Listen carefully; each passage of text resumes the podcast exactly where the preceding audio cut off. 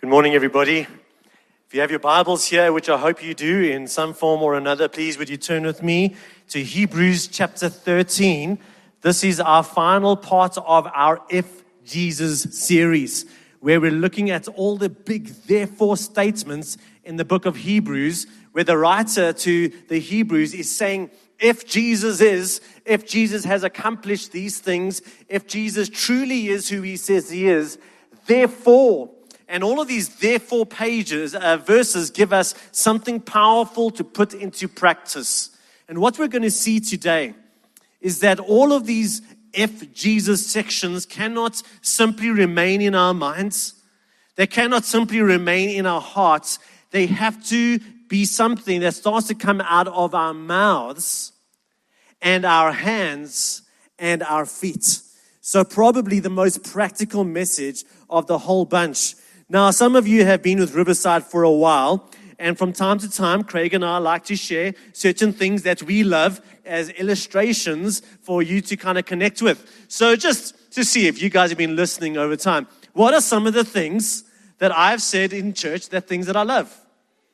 Food, okay, I've heard food, I've heard fishing. Steak, oh yes, praise Jesus. Okay, Donuts, there we go, all pot of food. Fishing. John Scott, oh yes, Cliff, hold on to that one. You'll see what I mean by that now. Cycling, okay, so there are a whole bunch of things that I love, and at some point, I have shared that with you to the point where some of you are like, okay, Stephen, keep quiet about the steak thing, all right? But here's another way for you to know what I love we did this as a life group during lockdown when we were still having Zoom life group meetings. And we said to the guys, go onto your youtube.com homepage. Now, so for those of you who are on social media, for those of you who surf the internet, you don't have to do it right now necessarily. But if you go to youtube.com, even if you're not necessarily signed in, YouTube has been watching what you watch. And so if you go to YouTube's homepage, YouTube is going to prompt you with a bunch of videos based on the things that you have watched before. So on Friday morning, I took a screenshot of my YouTube homepage. So if we can have that up there on the screen. Now, maybe you can't really see there, but basically that falls into three categories. We've got a bunch of videos being prompted for me to watch on theology. Okay, so um, if you want to check these out, some of them are great. There's a, uh, a guy called Mike Winger. Got some great stuff on his YouTube channel. There's another guy called uh, Remnant Radio, a bunch of guys that bring in a whole lot of other people onto their show and they chat theology. N.T. Wright, I watched him last week, and so they think that I should watch another one. And then, so that's the theological videos I'm being prompted to watch. There's some on food.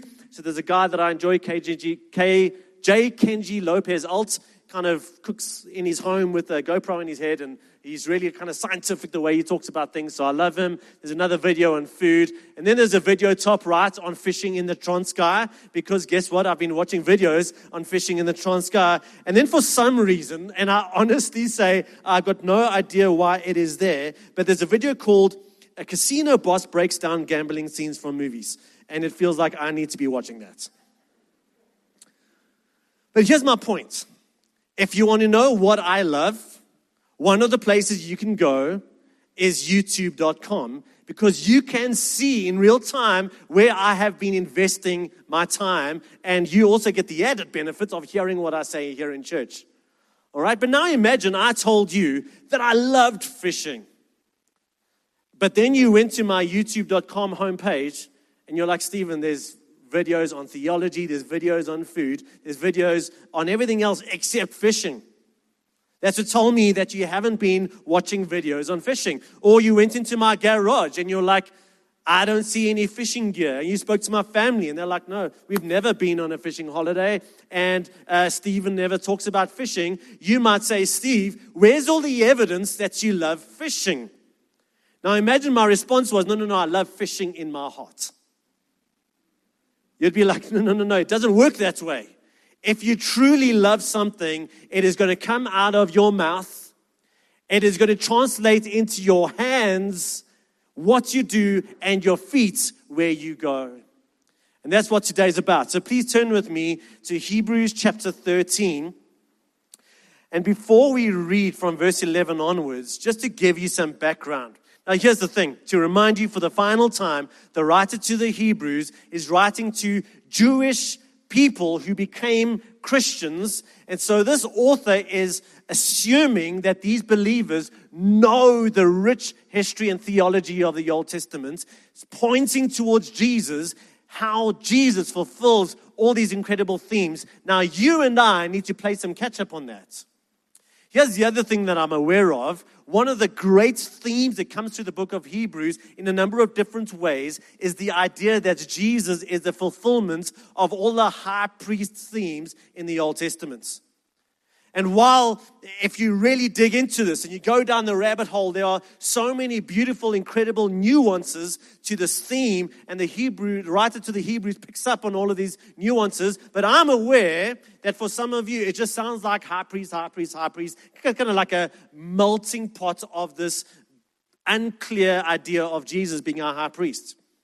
And today, I say that because we're going to touch on this theme one last time, but we are going to be adding one more element to the picture. And so, something we have spoken about is how Jesus is the fulfillment of the high priesthood, specifically when it comes to the Day of Atonement. The Day of Atonement, once a year, the high priest of Israel would take a goat and would shed its blood to go into the most holy place to atone for the sins of Israel. Now, I know at some point, if you're a Christian, we become almost desensitized to this idea of something needing to die for us. And because we know Jesus is our substitute, it's no longer a goat, it's Jesus once and for all. And we kind of forget how weird that sounds to people. But some Christians and some non religious people are like, I'm offended by this idea that God can't stand us in his presence even if we've got sin. Kind of like, you know, when your kids run in the house with dirty feet, you're like, get out.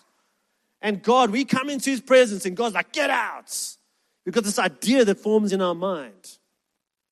So I want to transform that idea in you with the following picture. If you had to somehow get into some form of spaceship or something that could fly through space and you headed straight towards the sun, straight into the sun, at some point you would die. Right? Agreed? Now, is that because the sun is like, whoa, Stephen's coming. Let me get up all my energy and burn him up? Is that because the sun is being vindictive? It's because the sun is being the sun. And because we are coming into the realm of the sun, that measure of glory and power in an unprotected state, we are automatically consumed.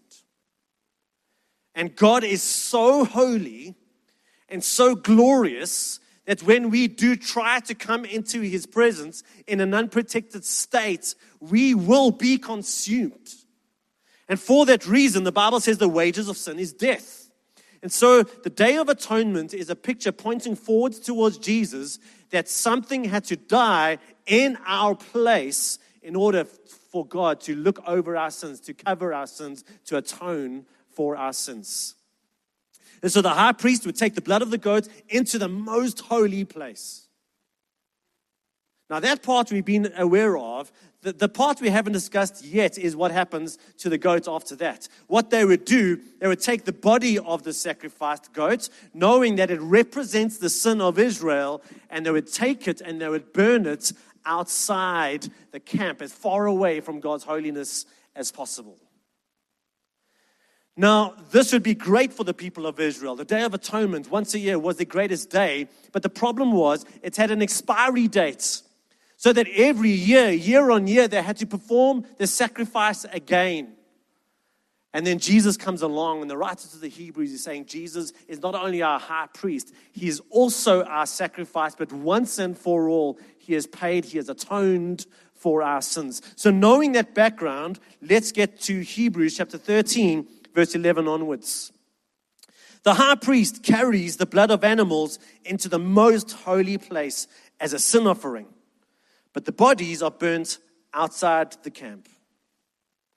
Verse 12, this is all to point towards Jesus. And so Jesus also suffered outside the city gates. Now, there is a debate as to exactly where Jesus was crucified.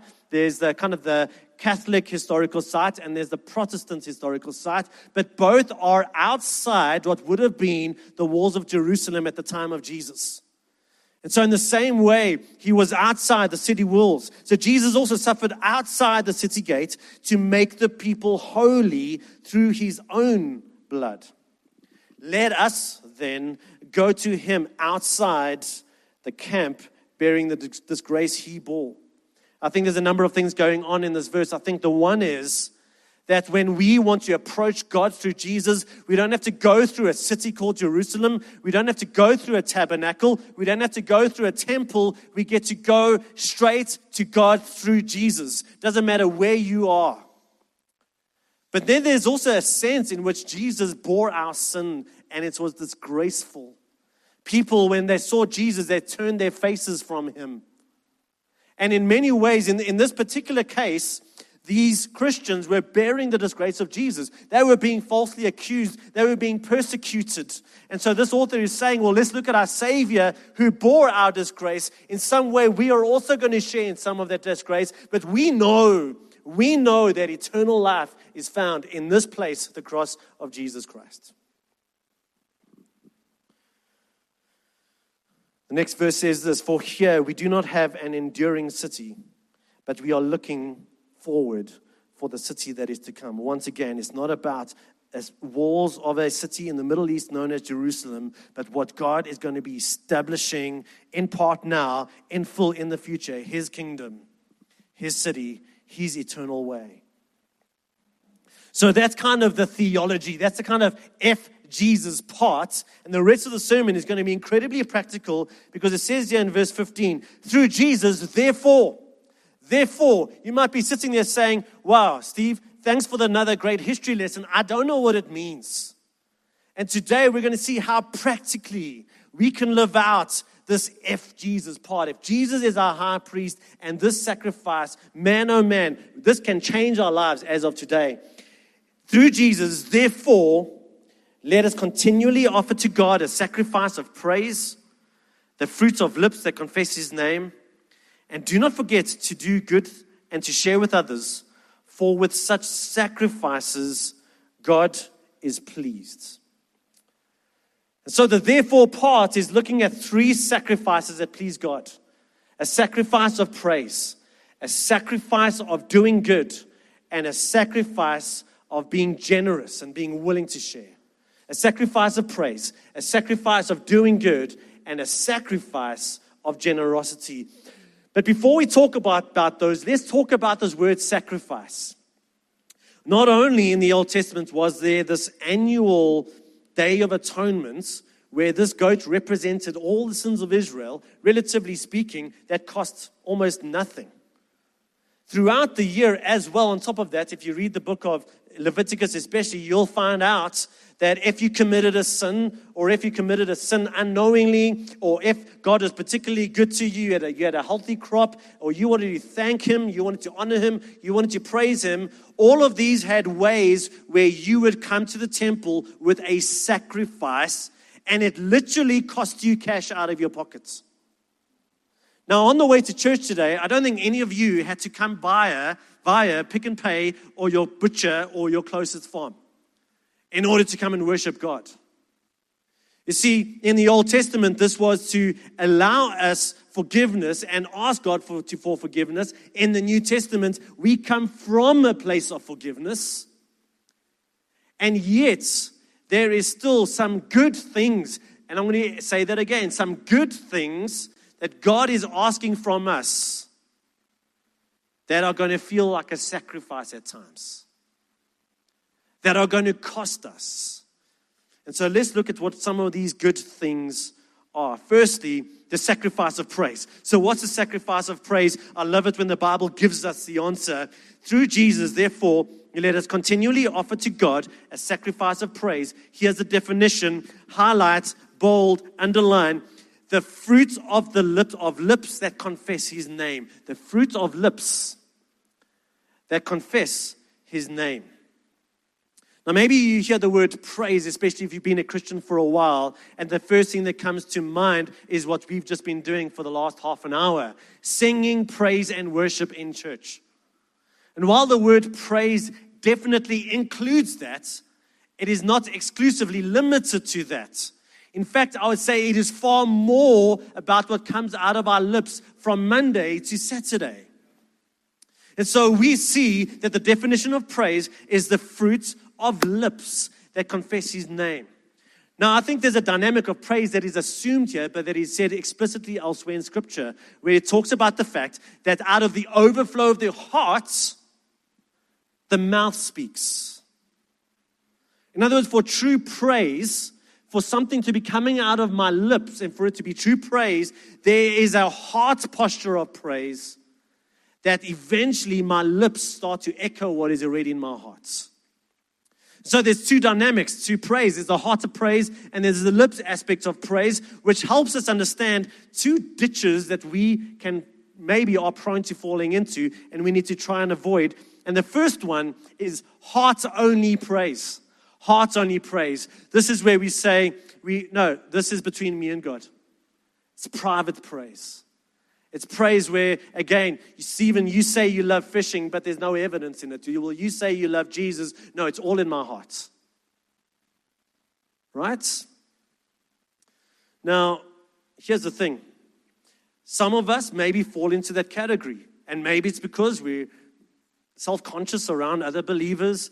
Maybe it's because we're not confident in our faith. Maybe it is going to diagnose a heart issue as well. But here's the thing doesn't matter who you are, we naturally praise the things we love.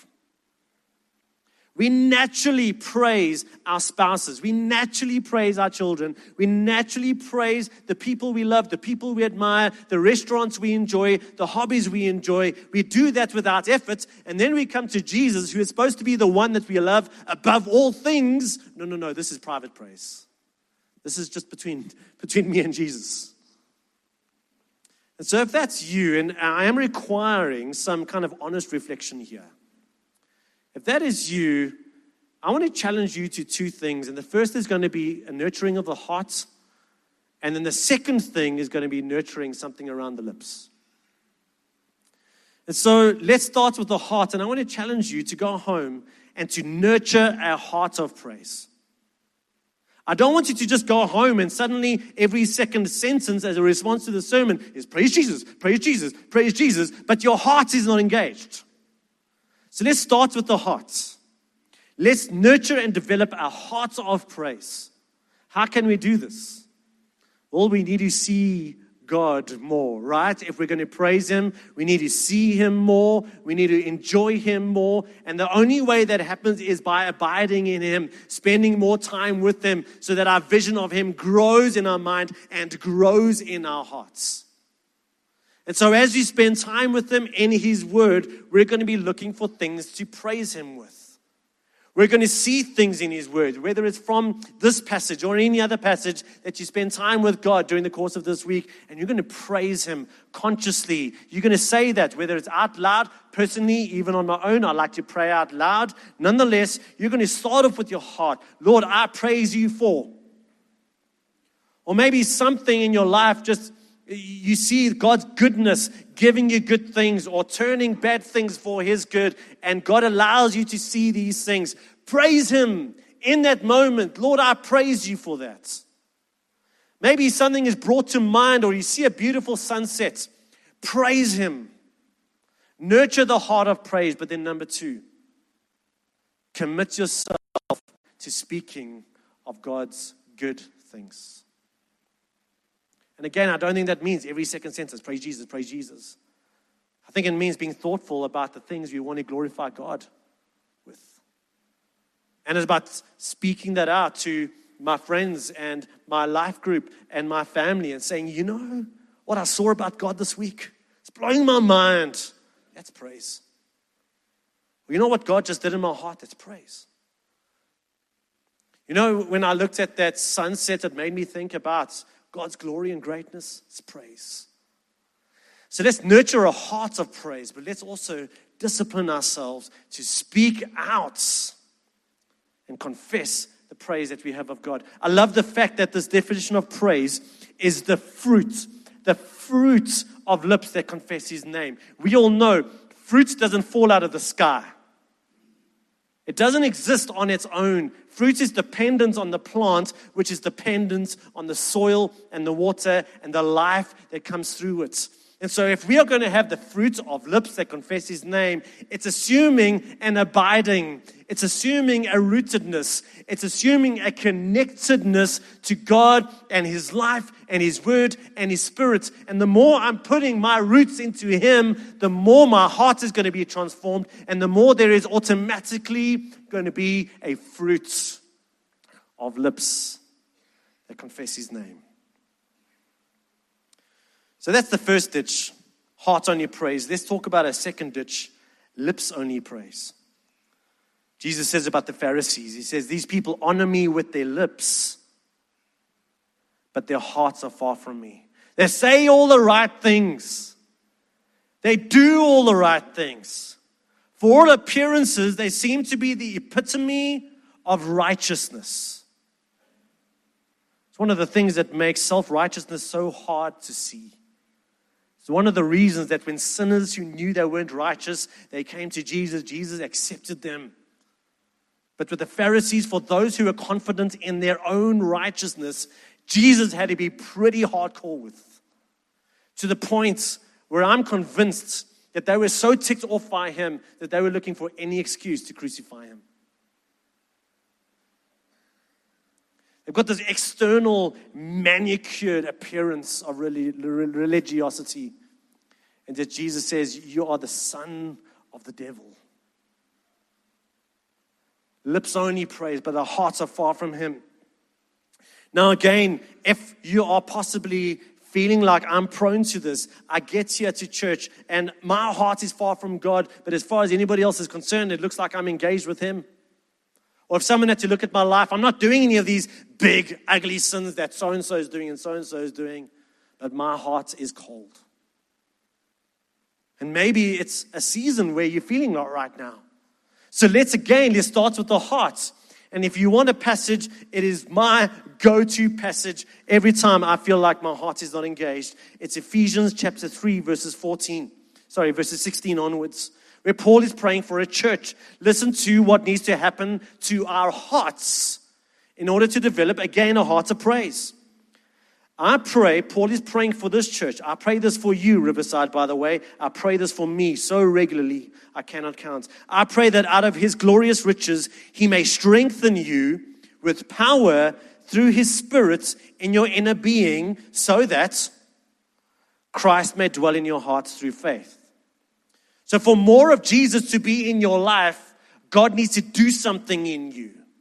He needs to strengthen you with power through His Spirit so that you can cope with more Jesus in your life. You get that?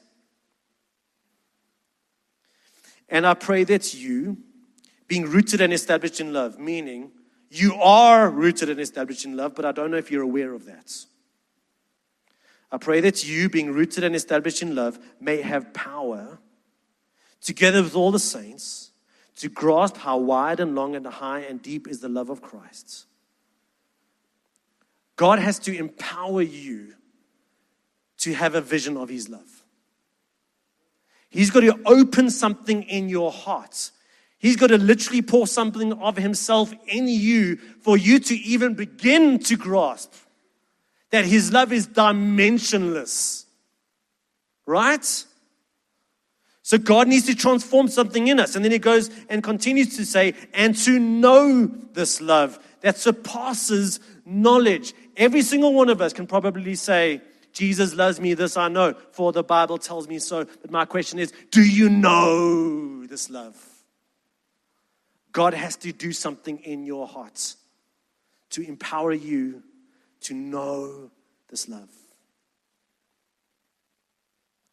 And so, if you want to have a heart of praise, so we go away from being lips only, let's ask God to fulfill this prayer.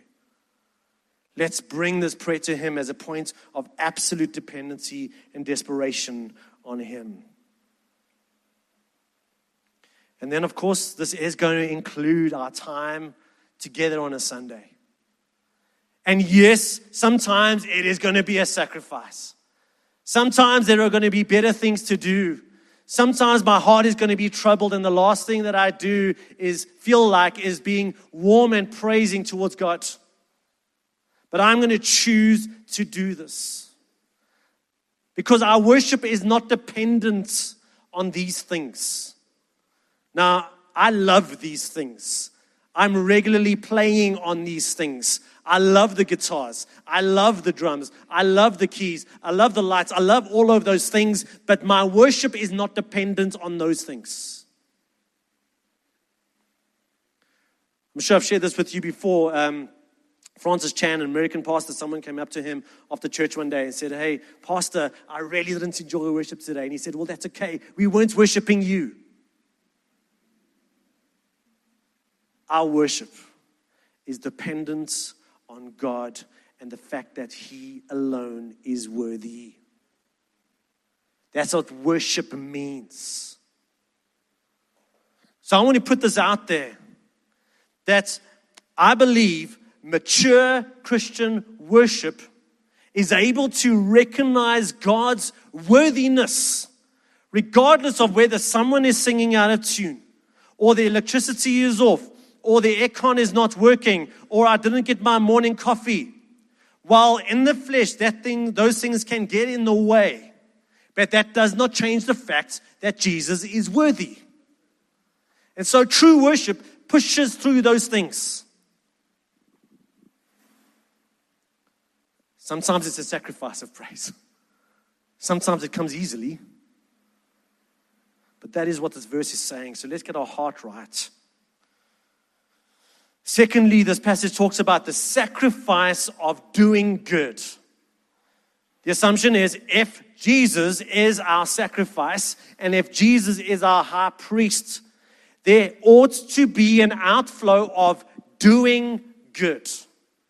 Meaning, Christ followers, those who obey and live after Jesus, or to display such lives that can be defined as doing good. Now, what I don't necessarily mean by that is signing up for every latest political fad that looks like it's doing good.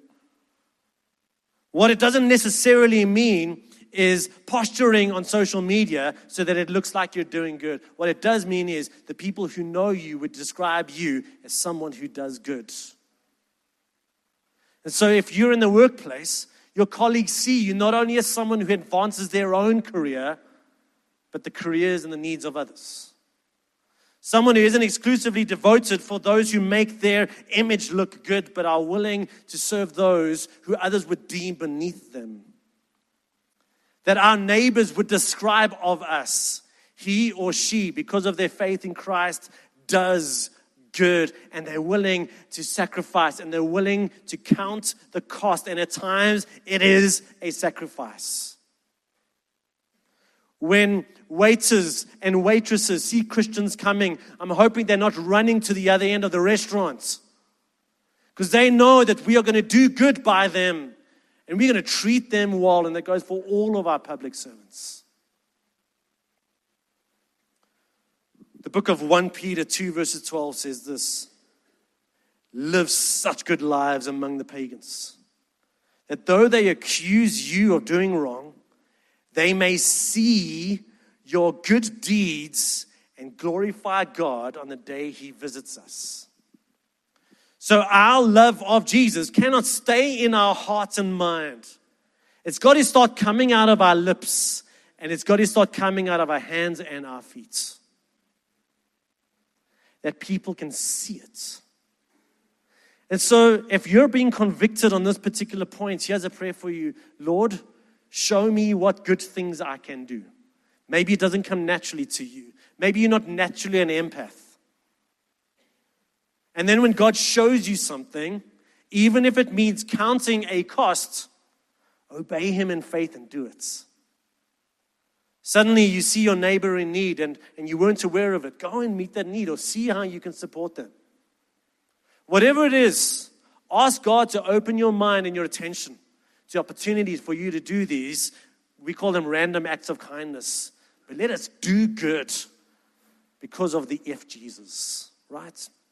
Then, number three, the sacrifice of generosity.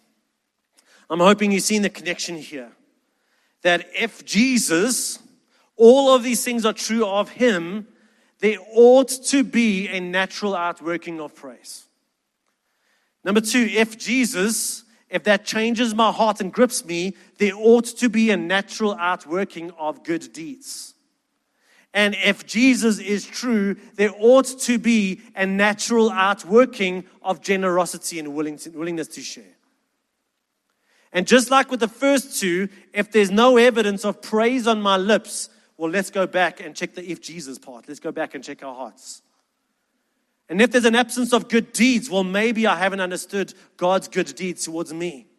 And in the same way, if I am not generous and willing to share and count that cost, maybe there's something in my heart that I'm getting wrong about the if Jesus parts.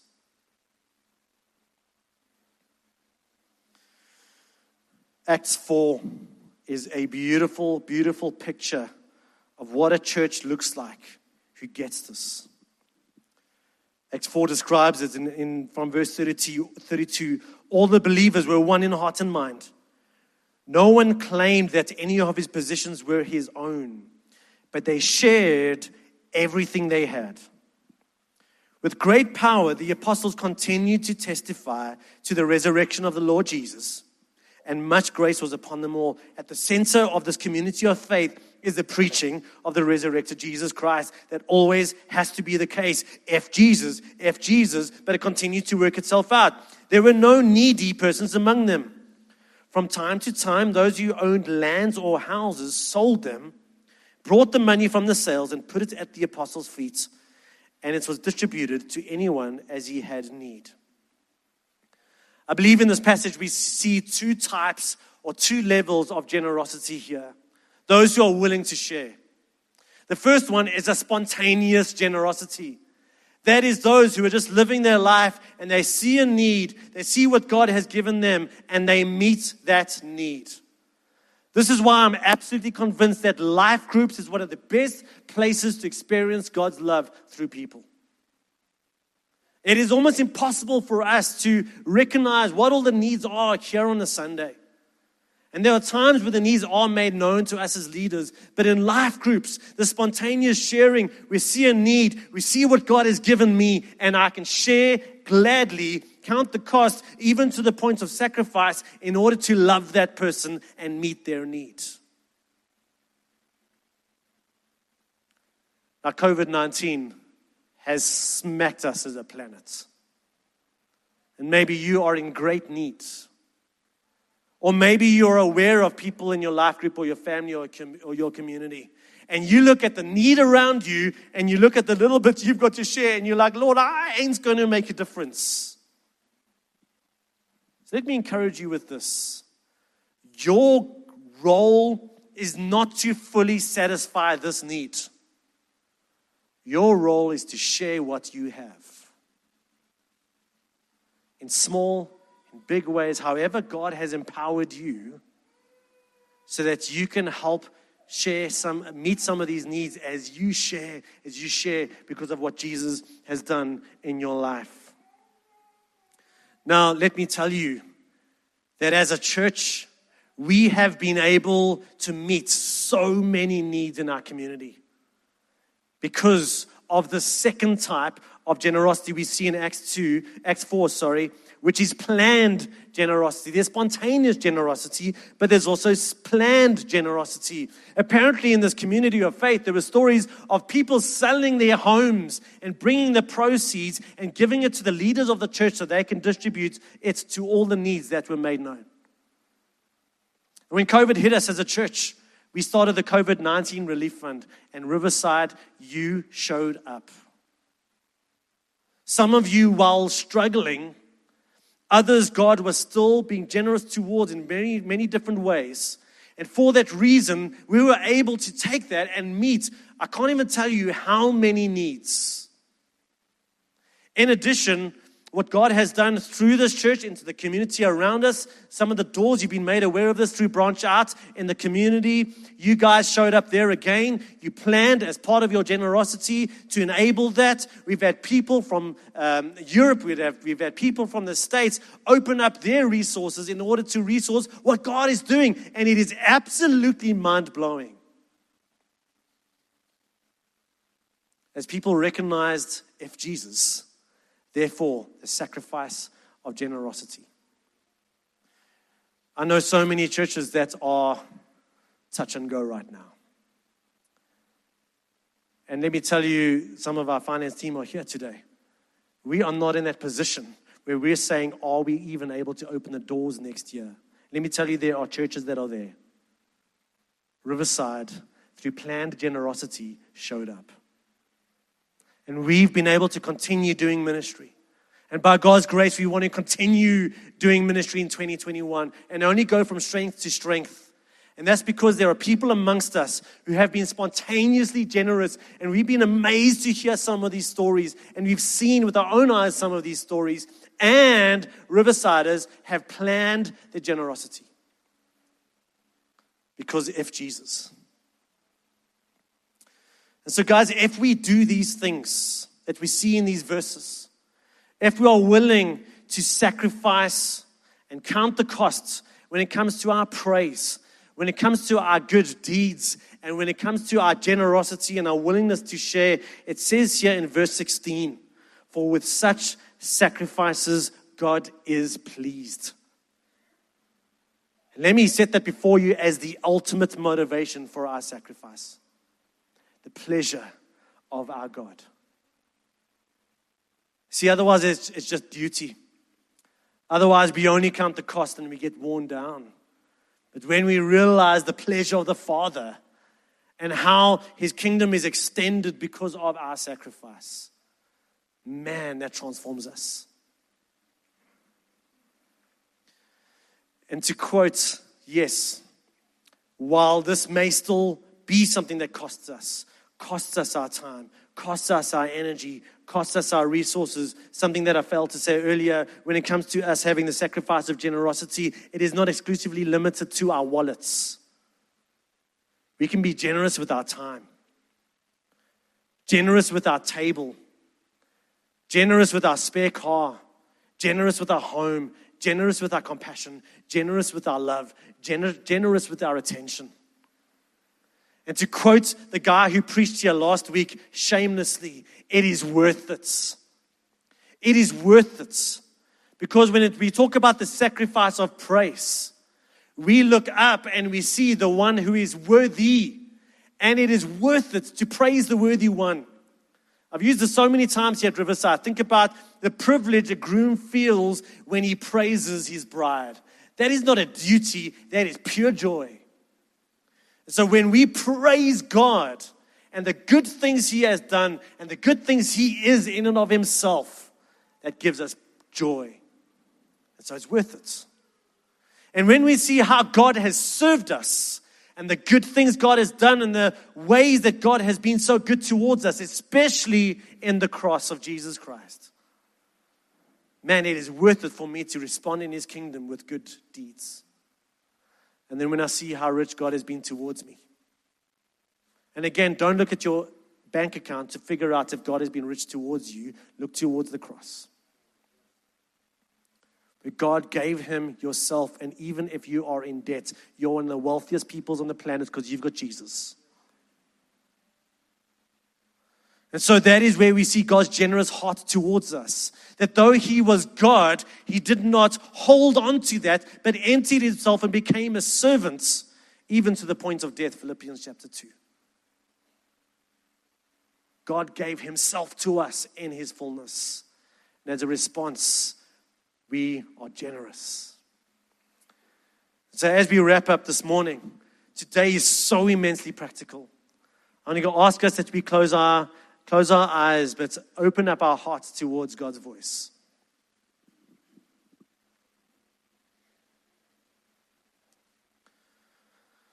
Father, I pray that you would enlighten the eyes of our hearts. that we might know you better.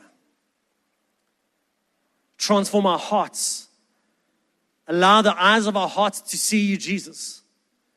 That you would grow bigger in our hearts and bigger in our minds. Your praiseworthiness would grow in our hearts. The good things you have done to us would grow. Your generosity to us would grow and increase in our hearts, that we can't but respond in these practical ways. And so, Holy Spirit, do that. But in light of that, church, as you're just there in a quiet space, I want to ask you what is a practical step that God is calling you to take? Maybe it is to go home and nurture the heart of praise. That you become increasingly rooted in the soil of God's Spirit and His Word and His life.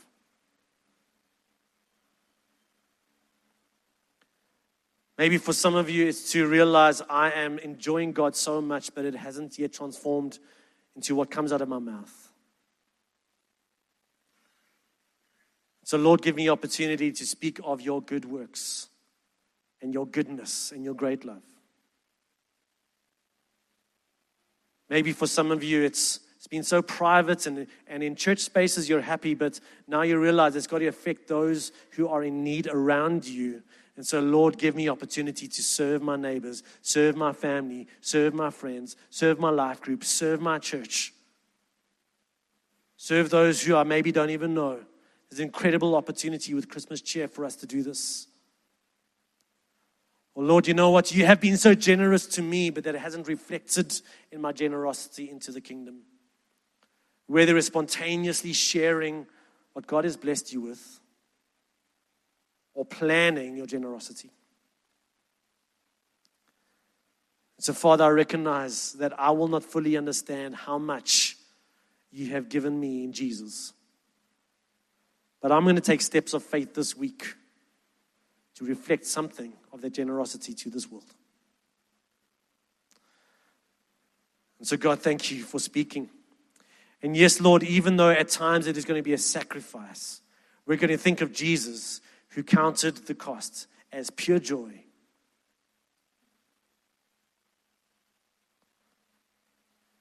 So open our hearts and our minds and uh, these opportunities you're going to give us this week, Holy Spirit.